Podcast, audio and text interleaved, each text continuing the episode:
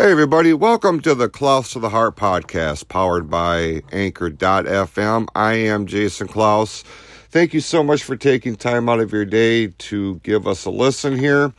And um, uh, right out of the gate, uh, I just want to let the listeners know that uh, after spending the last uh, two episodes kind of talking about the coronavirus thing, we're we're going to go uh, to a different topic, and this is going to be a wrestling related topic, specifically um, another uh, chapter, if you will, in the history of the Michigan Wrestling Organization. But before I get into to today's topic, I wanted to address an email that I got or a, a message uh, from a listener who questioned whether or not I I was sick myself because apparently I sounded like um, I wasn't sounding myself or anything like that, and there were long, um, long period, longer periods of time where I wasn't saying anything, or you know, they, I don't. It was a concern apparently, and uh, let me assure you. Uh, that is not the case. I, I feel perfectly fine, and um, I at this point, I I feel great. I don't feel like I have anything at at, at this particular point. Um, a lot of times, what you're hearing is, you know, as I talk, you know, the more I talk, because I don't have a co-host or anything like that. So, uh, you know, the longer I talk, my my uh, my throat starts to dry out, my mouth starts to dry out. So I got to take a second or two and you know, take a swig of water or coffee or what whatever the case may be. So that's that's what you're hearing, you know. Uh, appreciate your concern, but I assure you that everything is is a okay. So, um, it is as of this recording, it is two o'clock on Sunday morning, and um, my brain is on on opposite. Uh, I'm still in the whole third shift mind frame here as far as my sleep schedule goes, I'm I'm just all messed up right now. Um, sat down on the couch and I'm just, I'm just going to re- relax for a couple of minutes. Next thing you know, I'm waking up at 11:30, going on 12 o'clock midnight, and everybody's sleeping. And uh, man, what what what the hell happened there? But um, so yeah, it's two o'clock in the morning on Sunday. Today we are going to dive into um, another chapter in the history of the Michigan Wrestling Organization, and we're going to cover 1995 to to, uh, to 1999, and um, one of the wrestlers had sent me a message. They had listened to the last episode and where I kind of talked gave kind of a preview of what we were going to talk about today. And he's like, "Why are you lumping, so, you know, so many years into one episode?" Well, the f- truth of the matter is, during the first few years of the MWO, we weren't running monthly shows. Uh, we weren't, you know, we weren't all gung ho and you know embarking on a crazy schedule because we were still very much in in our infancy in in terms of getting ourselves established and coming up with with an actual game plan. Um, if you did not listen uh, to the creation of the MWO episode of the podcast, I you would I would probably suggest you put this one on pause. Uh, go through the archives and look for that episode, listen to that episode because it uh, kind of lays the groundwork for you know what we're going to talk about on this episode. So, um, back in 1995, um, you know, there we were very much just getting the ground under our feet. You know, we were just trying to come up with with something that would get us to WrestleRama one. And and I talk about that in in the other episode that takes you from the very creation, the very thought, the very idea of uh, establishing a promotion up into uh, WrestleRama 1. Now, um, coming off of WrestleRama 1, we felt pretty good. We felt like um, we had done something worthwhile. We felt like um, it wasn't a complete waste of time, and it was it certainly wasn't something to be overly embarrassed about. Um, although, you know, given the the state of, of our equipment at that time and the platform that we we had to use for a ring, we knew after WrestleRama, and although the people stayed for the whole show up until you know the end of the main event, um, while we were kind of riding an emotional high, you know that okay, people kind of dug that. You know, we really want to expand on this. Um, we knew we had to get better looking equipment, more professional equipment, or or else this thing was not going to go very far. Um, now, let me back up a little bit. A couple of days before uh, WrestleRama one, now that was held on April the twenty first. Um, I believe it was April the nineteenth that the um, the Oklahoma City bombing took place and we saw on the news anybody that was watching the news at that time just the utter destruction of of this bomb going off at this federal building and so many lives lost so many people injured and there was a um, a concerted effort to get um, you know money and supplies and help and you know really raise awareness and funds for the people in Oklahoma City.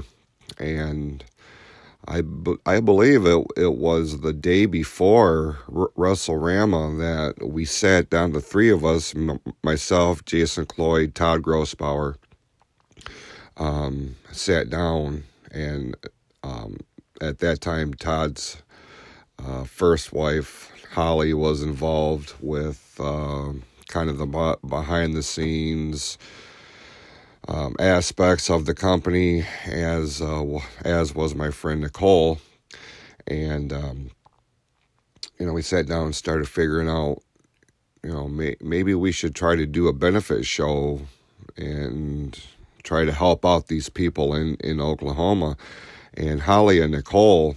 Um, while we were getting ready for WrestleRama 1, they um, started making phone calls. And the next thing you know, as we were setting up the Hadley Town Hall for WrestleRama, um, they came in and said, "Hey, we we went and booked this event. We're going to have it at another venue. Um, we have it set for, I believe it was two weeks after WrestleRama, and it was something that we could build off of." And um, we were going to call it Operation Oklahoma, and um, it was you know r- really quick. We were like, oh wow, we're we're to do a couple of shows here in the close proximity of time, right? Um, so we we kind of wrote WrestleRama to set up for for this Operation Oklahoma show, and we were going to have it at the Lapeer County Center building, which is um, kind of one of the go-to venues in the city of Lapeer. A lot of parties and weddings and receptions and uh, things of this nature. Um, they're primar- they were primarily known for for bingo at that point. Um, but one one of the more popular, more uh, well known uh, venues in in Lapeer County. So we do WrestleRama, and uh, everything that that went into that, we were, we were feeling pretty good about it, and um, one of the things that we came away with uh, after doing Rama was this uh, swell of interest from like kids that had come to the show that wanted to learn how to wrestle. They wanted to be a part of wrestling, and uh, several of our friends um, saw what what we were doing, and they wanted to get on board. So the next thing you know is like, okay, we we have some raw talent. We have um, you know more than a handful of people is really going to have you know really cut down on um, guys having to do double, triple duty, um, having to put on di- different gimmicks and costumes and things of this nature, and uh, so we started. You know, we we took a piece of paper, kind of split it down the middle you had WrestleRama on one side, you had Operation Oklahoma on the other, and how was one going to relate to the other? Uh, so we did Rama. It was a success for all intents and purposes. Uh, we go into Operation Oklahoma, and uh, that drew very well. I mean, better than than I anticipated because, like I said, we only had a couple of weeks to really get the word out. But stemming from WrestleRama, a lot of the same people that were in Hadley um, went to Lapeer. You know, it's not a not a terrible distance or anything like that. It was uh, doable, and um, we wound up doing two shows within a couple week period. And again, we um, still use the pallets and the tables and things of this nature for for the ring, but um, what people were getting invested in was not ne- necessarily what we were performing on, but it was the stories that we were telling, the storylines that we were building. Um, at that time, Grossbauer's character, uh, the Marauder, uh, was our number one heel and um, you know, just the the dastardly bad guy who would do anything he could to cheat to get the win or whatever. And um,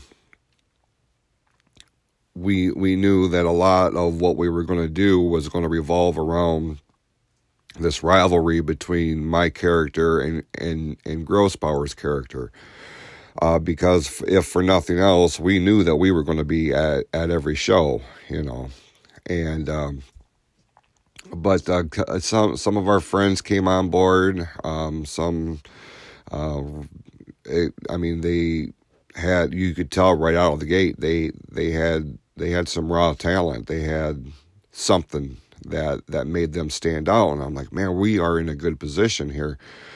Uh, we did Operation Oklahoma, and um, I think we raised I don't know four or five hundred dollars or something like that. Um, that we wound up donating to the American Red Cross and for their their efforts to help the people in Oklahoma City. Uh, so we we were feeling pretty good. Um, you know, I was pretty confident that uh, we really were on the right path here. We just had to figure out how we were going to get make you know tighten up the presentation and make it look more professional. Um,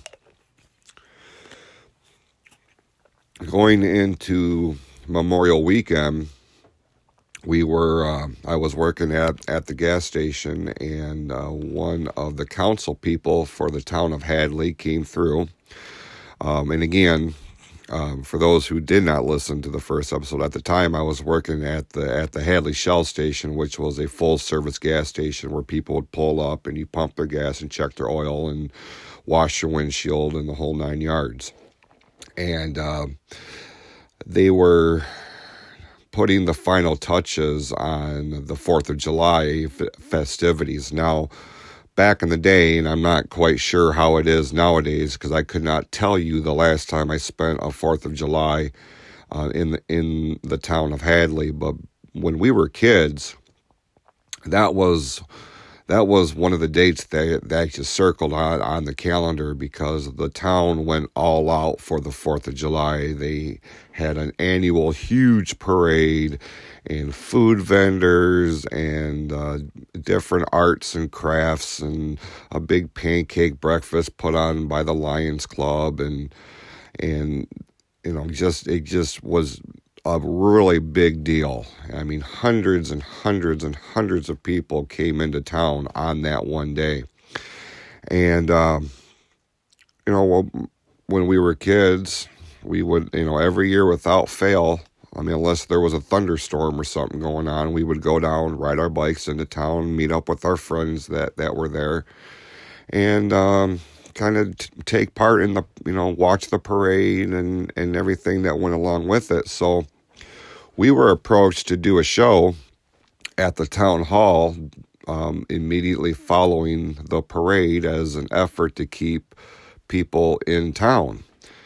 And I thought, my goodness, this this is fantastic. This is like like a dream come true. You know, for me, growing up in Hadley and knowing the significance of the Fourth of July, for me, this was like getting booked at um, Madison Square Garden or something like that. I mean, it was a huge deal, and I was so taken aback that they thought enough of what we were doing that they would have us, you know, in, in, involved in this thing. So, you know, we were quick, I was quick to start making phone calls to the guys who were affiliated with the company, but, you know, with it being the 4th of July, um, a lot of the a lot of the guys who were working with us had plans. They were going up north. They were going out of town. They had their own thing going on and weren't available to work the show, which was fine. So we decided real quick that uh, uh, we were going to have to go the tournament route. Um, you just have a tournament as the centerpiece of the show, and we would ultimately crown a new Great Lakes champion.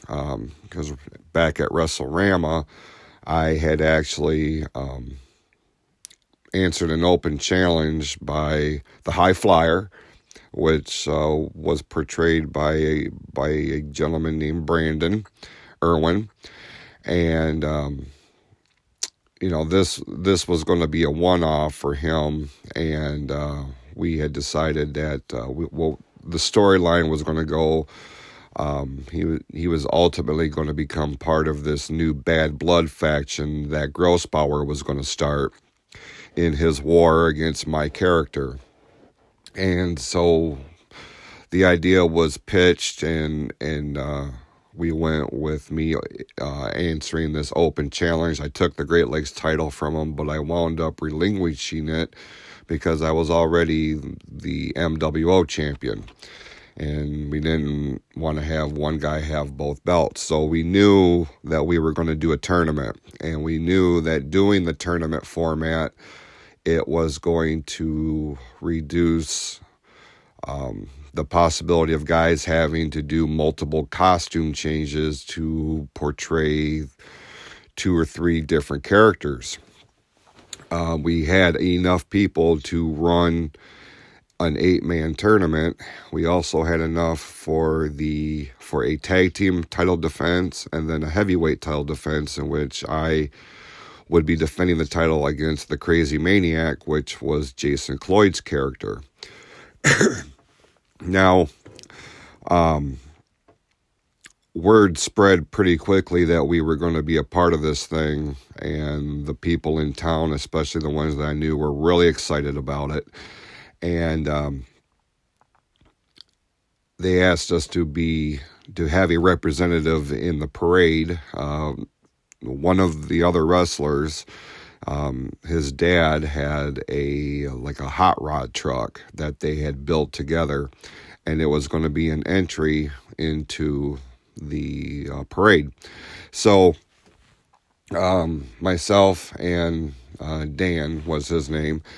Uh, we were uh, sitting in the back of this truck. I had the MWO title belt with me. I, I remember there, there's pictures of, of, it somewhere, but I was wearing these um, these pants that had like the the stars on one side, stripes on the other. Had a red tank top on, and that's what I would essentially wrestle in later on that afternoon. But we went through town, and everybody's seen that we were doing the show, so.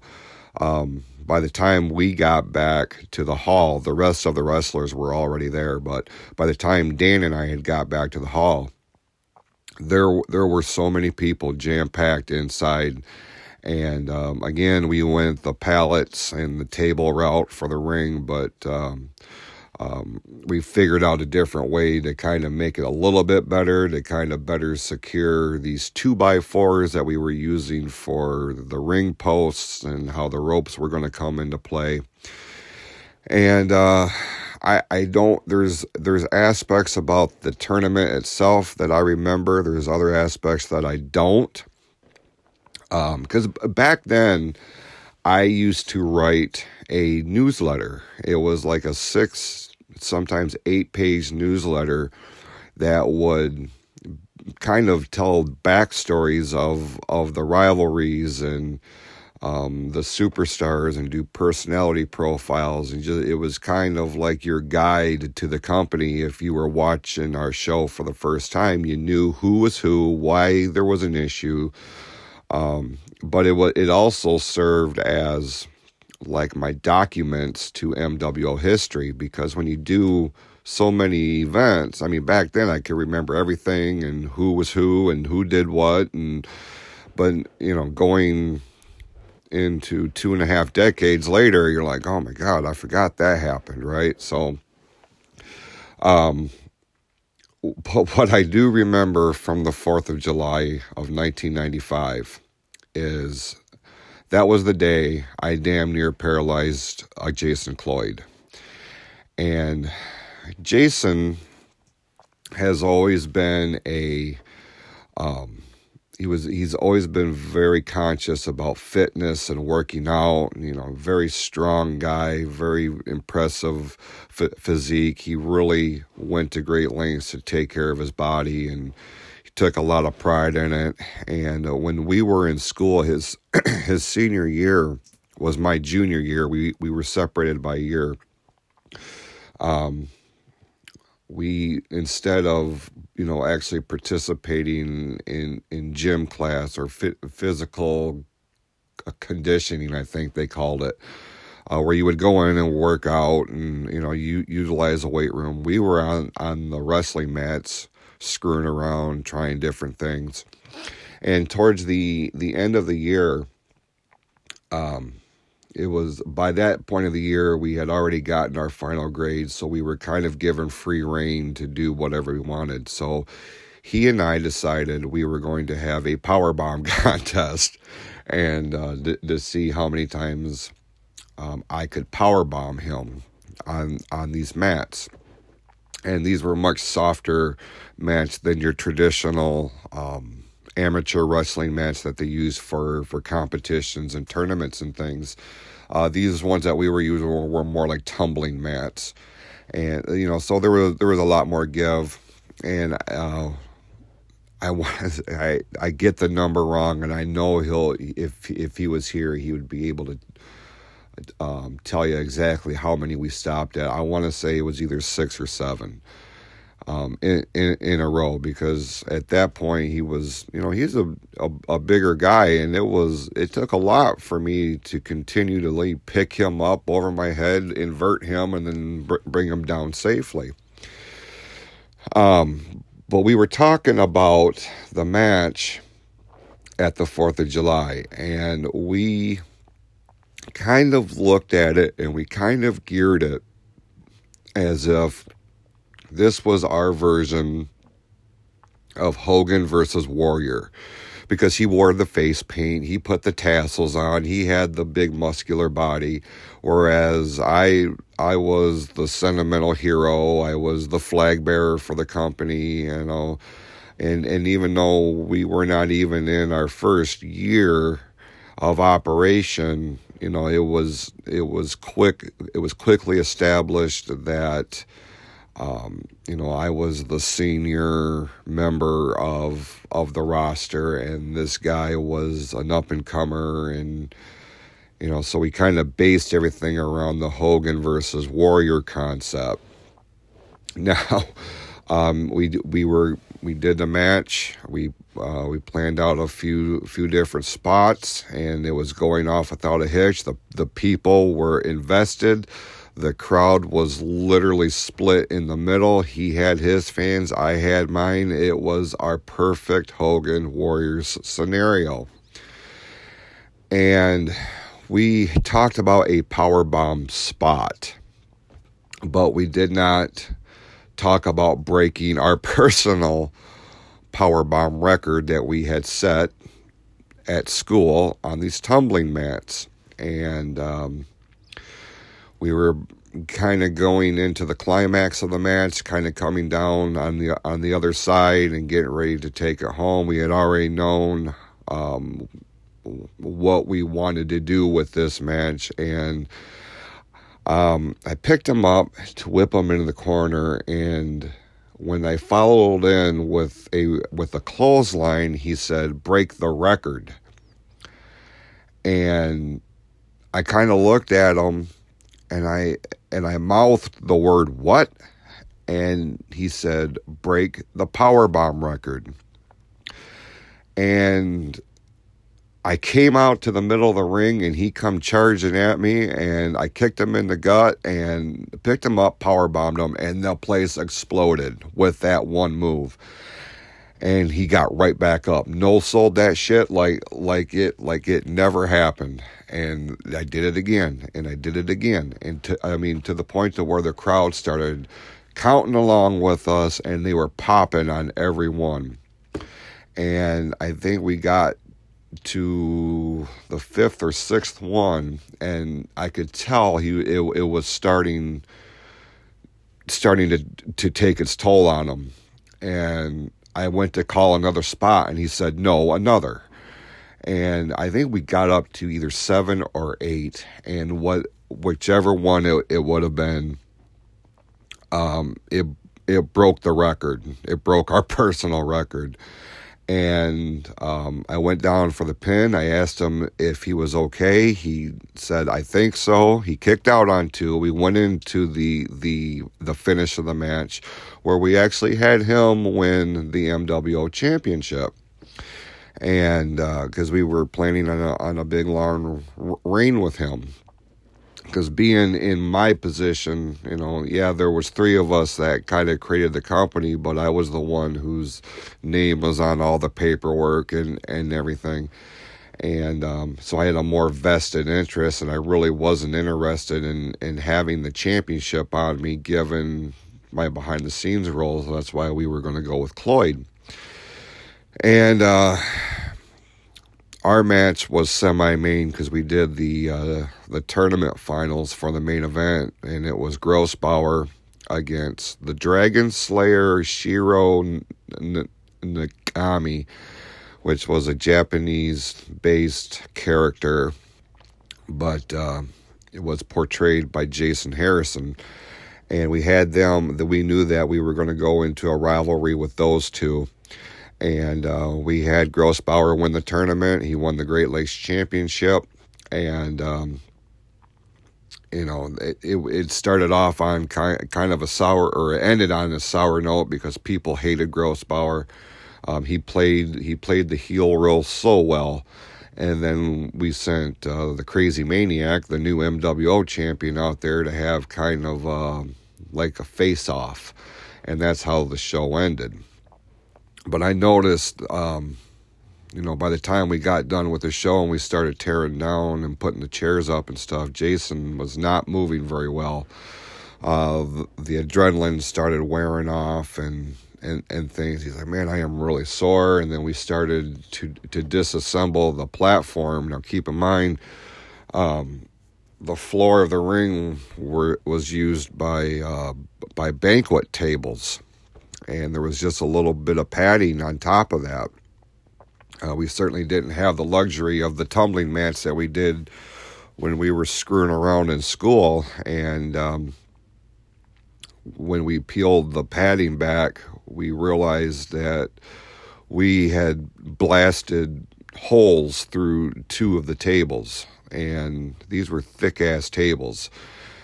I mean, you you could see through to the floor of the town hall. I mean, we just we the amount of times that I power bombed him, we put I blasted literally through a table, you know, through two tables, and uh, it was the morning after he he called me. He's like, I can't move, and. I like I thought he was just kind of over exaggerating and he's like no I literally cannot move I can't stand up. I can't roll over. I feel everything, but I can't. I'm having a hard time moving. And that, unfortunately, would um, be the last time that he would ever step foot in in in a wrestling ring as a wrestler.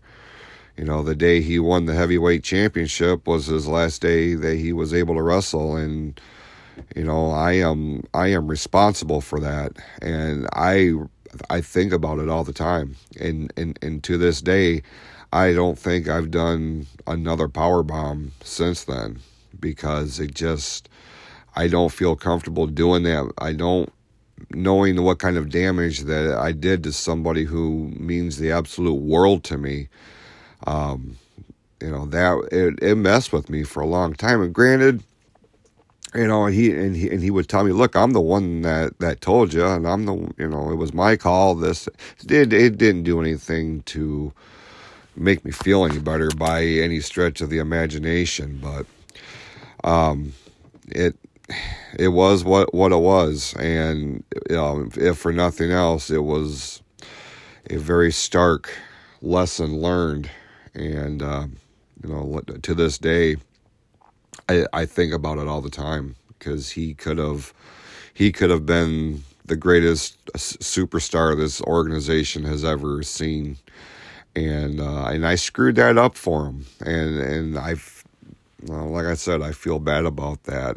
Uh, we just we r- realized, you know, what the severity of it was, but but the the good thing, if there was a good thing, was we didn't uh, we didn't have any immediate shows following. In fact, uh, because of the injury, I kept writing the monthly newsletters as kind of fill the backstory, but we didn't book another live event um, until s- September um, in Hadley, and that was a very small show. We didn't really hardly advertise it. Was just kind of like a glorified uh, dress rehearsal. We had some people in the crowd there, but uh, we did it more or less to further the storylines and kind of get something on on videotape and kind of build off that. But we did we did make the plans to create our next super card, which would have been the the Christmas Clash show, and we wanted that to be different from WrestleRama and um, the Fourth of July show, in that you know those events took place at what was our home venue of the Hadley Town Hall. We moved it. We we booked the Christmas show at the center building, so it was a different layout, a different atmosphere, and um, you know we knew going into Christmas Clash, Cloyd was out. Um, we really had to re- reconfigure who was 100% on board with us, who was not. Uh, we had to plan accordingly, and uh, we had to actually take the title off off of the Crazy Maniac character. Uh, we had it held up in a fatal four way um, elimination match, uh, which I would win. It was it was determined that I would get the title back because again, you know, I know we knew that I was going to be at every show and that Grossbauer was going to be at every show and it was uh, you know, we needed to make sure that our title holders were going to be there, and then we would figure out who was who was with us, who wasn't, who could we you know rely on, and we would write our storylines that way. Um, we also realized that um, we were going we were going to have you know Grossbauer lose the Great Lakes title, further his rivalry with uh, Shiro Nagami, and um, kind of focus on on getting more guys in there so we can boost up our tag team division. The tag team titles were held by a team, the original Demons of War. Going into uh, 1996, um, I think we did three live events in 1996. Four. We did four live events. Um, and uh, one was in Lapeer, the others were in Hadley. And uh, because of the way things were were structured schedule wise, um, we did kind of like a house show, and then we did um, the Fourth of July again. I think we called it the all the All Star Slam or or something along those lines. Um, we did WrestleRama two, which was uh, held in November of that year, November the twenty second. That was at the Hadley Town Hall, and then we had. Um, it may have been two weeks later. We did Christmas Clash and closed out in '96, and we started to get more people involved and uh, the bad blood thing, the bad blood storyline, um, it was really kind of uh, it, it it was doing well. It was our primary storyline, but Grossbauer's roster of group members was changing so quick. It was it was diminishing um, what what the faction could be. I mean, they were still the dominant force, and you know, me being playing the role of hero, I had to find ways to overcome them, and you know, blah blah blah. Um, th- this is the time of this was the time that Skulls made his MWO debut. Skulls started to become a thing. He actually debuted at the '95 Christmas Clash, and people immediately gravitated towards him and uh, we made the decision that we were going to put him uh, with Grossbauer in Bad Blood. Um, just because we knew that we wanted to build up the Skull's character. And uh, in in doing so, we wrote him as the you know through the newsletters and stuff because, like I said, we weren't really doing a lot of live events that we could fit, you know, physically and publicly build him up. So we built him up from a, a behind the scenes t- type of thing with, you know, all these backstories and how Grossbauer recruited him and all this. So um, we knew going into WrestleRama 2 that this uh, this monster, this undefeated phenom, this you know, the resident reaper of, of the MWO was coming to conquer and bury, you know, the basher and all this stuff. And um, storyline wise, I was I was very happy with it. And you know, the match went off fairly well. Uh, the gentleman that was uh, doing the the character did did very very well, and I came away feeling, man, okay, we didn't do a whole lot of business in '96, but you know we got new talent, we have a renewed interest, we did a great WrestleRama.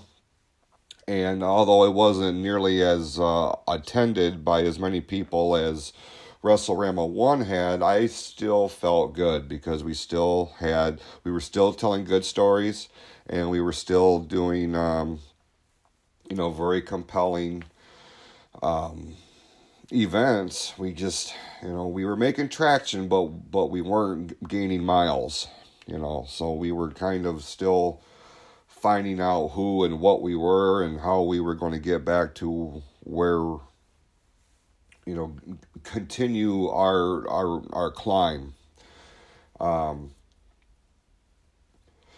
now, going into 90, 1997, um, 97 was probably the one year that I really, you know, we hit significant setbacks and we were still doing events. We were going I don't know, once every eight weeks, I would rent out the Hadley Town Hall to, you know, to, to get the structure in there, just just to kind of fine tune our product, kind of do dress rehearsals, tape them, kind of figure out what's working, what's not, what can we do to improve.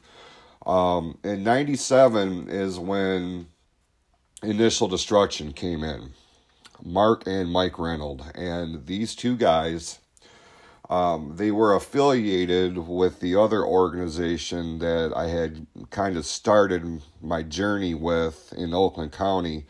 And they were two of the guys that really um, stood out among everybody else. Just, I mean, they were they were bigger guys. They were talented. They had some sort of wrestling experience, and and they believed in the company and they believed in what we wanted to do with it. And they came in with with the intention of trying to help boost morale, to boost the credibility of the show, and um, you know they were brothers. They were a tag team. They were a damn good tag team, and uh, there was no way that uh, you know, in my opinion, I was like, there's no way they're they're going to stick around, and, um, and and you know they did because they they believed in what I was doing. And uh, they wanted to do their part to to really help out um, behind the scenes. We became great friends of mine. I became friends with their entire family, and they were just man. The impact that they left with me personally and with the company as a whole was something that is still felt t- to this day. I mean, every year during the Achievement Awards banquet, we hand out an award um, with their name on it, you know, for for professionalism, and uh, that's one of the awards awards that I I put a lot of stock into because of what those guys meant to me. Now they um, they are since no longer with us, but um, you know, it was in 97 that, that they came in and they really um, started to change the landscape of, of the entire promotion. And it was, um,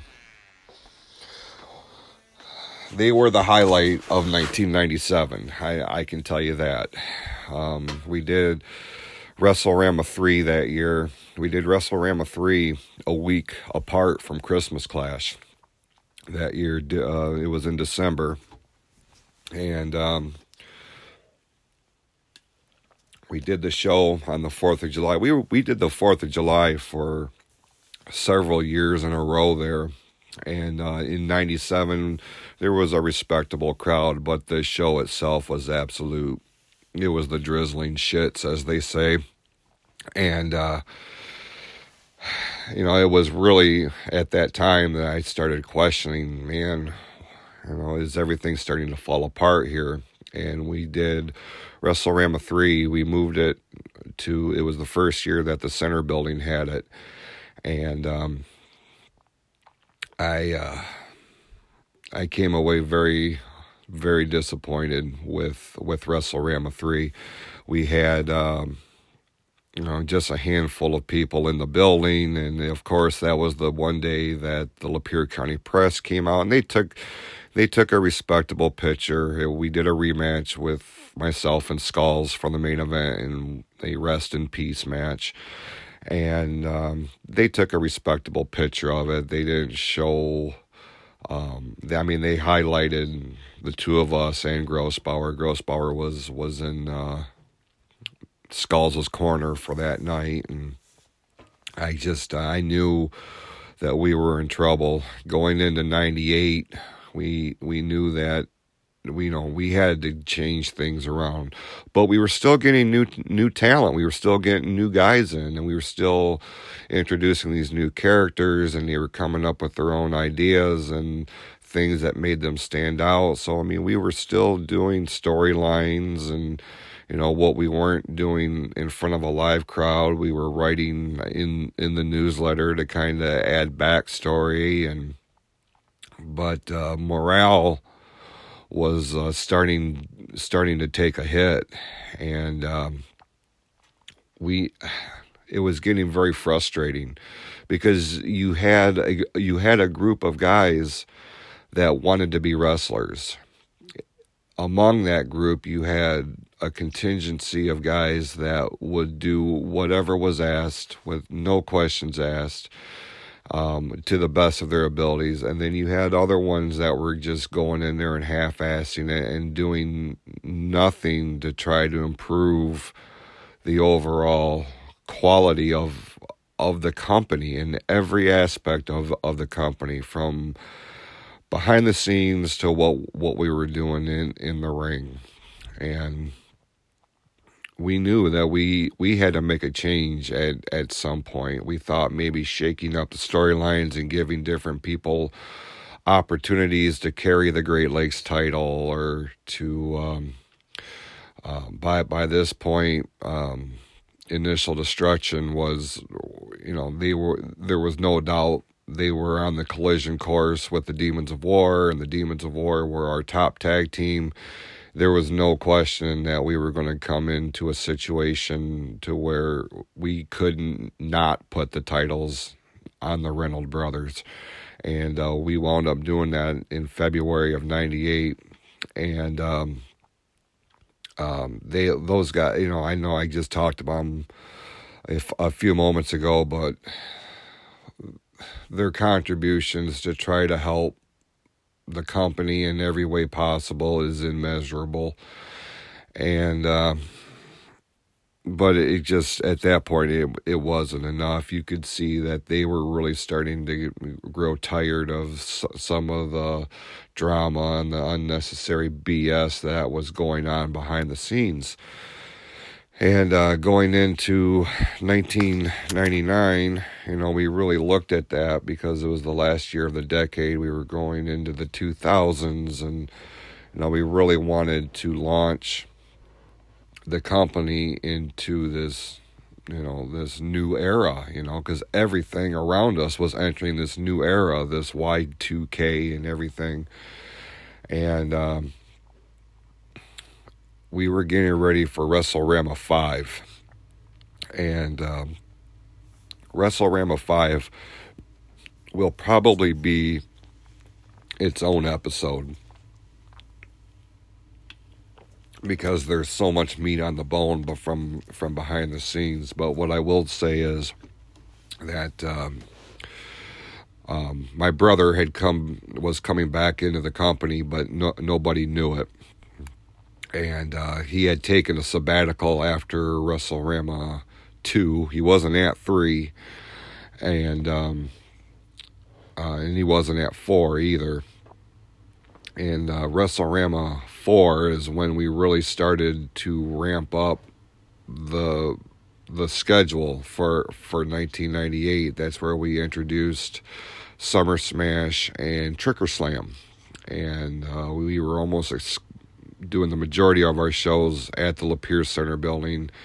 Um, we had different equipment, and you know we were kind of trying to make make some headway going into '99 because of all the all the the significance of the year itself. We felt like okay we're we're going to do something here. We're going to this is going to be our year. This is going to be the catapult to a new era. The whole you know blah blah blah the whole 9 yards. And um, it was going in into uh, WrestleRama 5 uh, it was the first time that I just, I was the first time I remember dreading going into a show because I just, I, I, I knew what I was walking into. And, um, it sucked because from a storyline per- perspective, I could not wait to get to a point to where I wanted to play this this idea, this angle out, and I knew that if enough people saw it and enough people were invested in it, that it would it would be the storyline that could really give us a shock to the system. It would really g- give us a boost, and for all intents and purposes, um, the angle was played out perfectly, and this was this was what many of our fans and longtime fans and um, roster members know as the Blue Bomber scandal.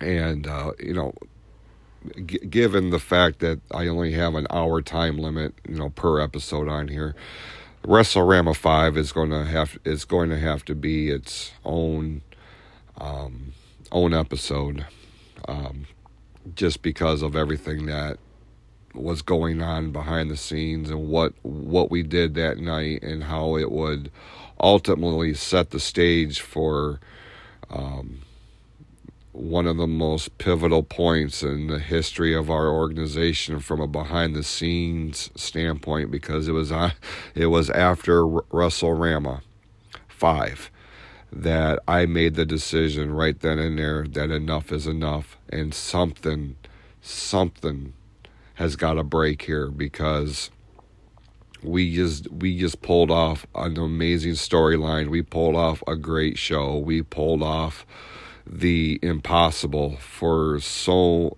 in so many aspects. Um,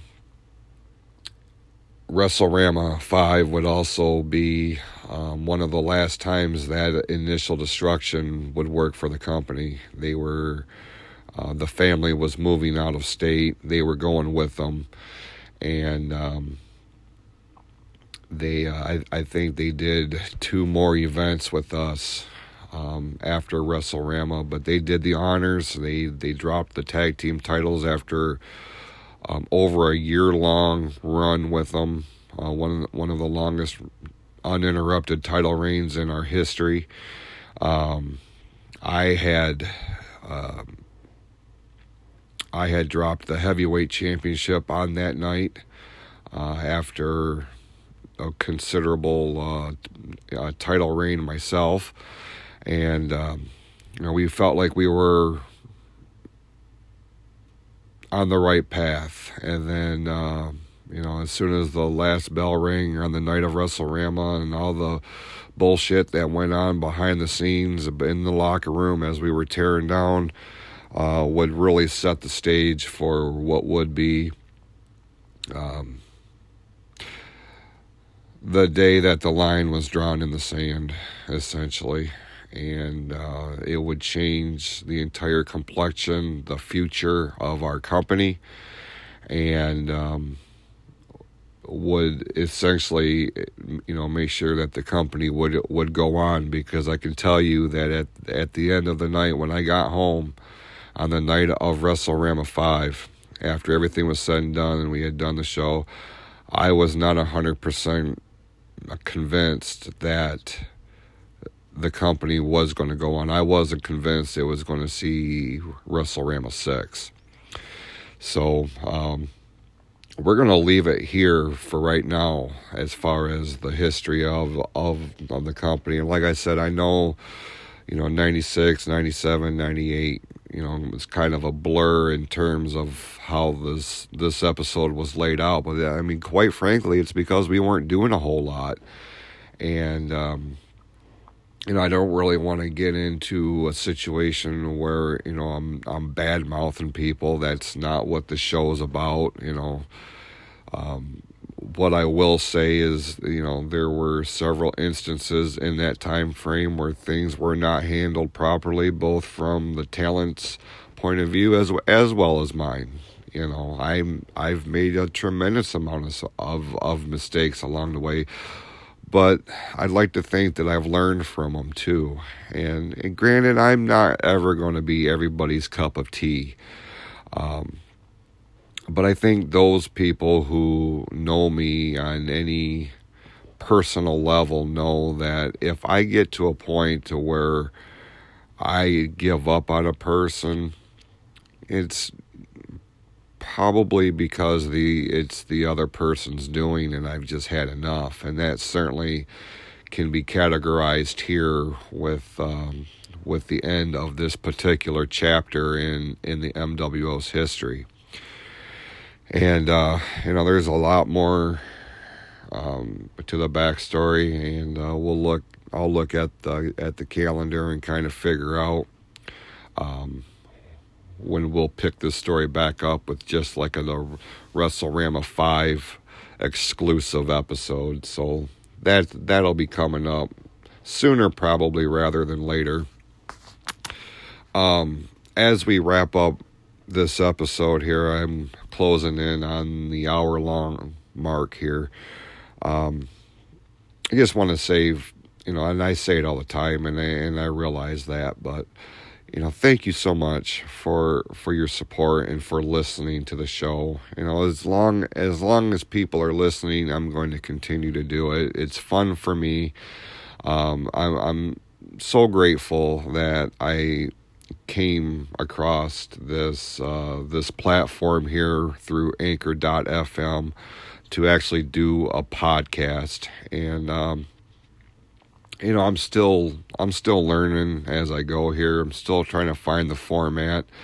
Um, that's going to be most beneficial, something that's going to keep you guys engaged. And that's why I'm kind of all over the place here in terms of topics. You know, I started Close to the Heart as like a motivational thing.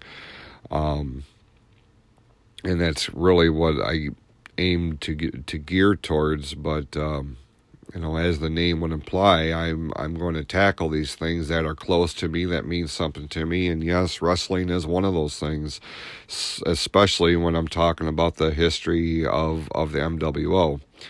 Um, but we're certainly not going to make that the the dominant format for this podcast. We are still looking to to do episodes that are going to motivate, maybe inspire you to. Uh, you know, if you're having a rough time, rough, you're having a rough patch, you're dealing with a situation you may not know how to deal with.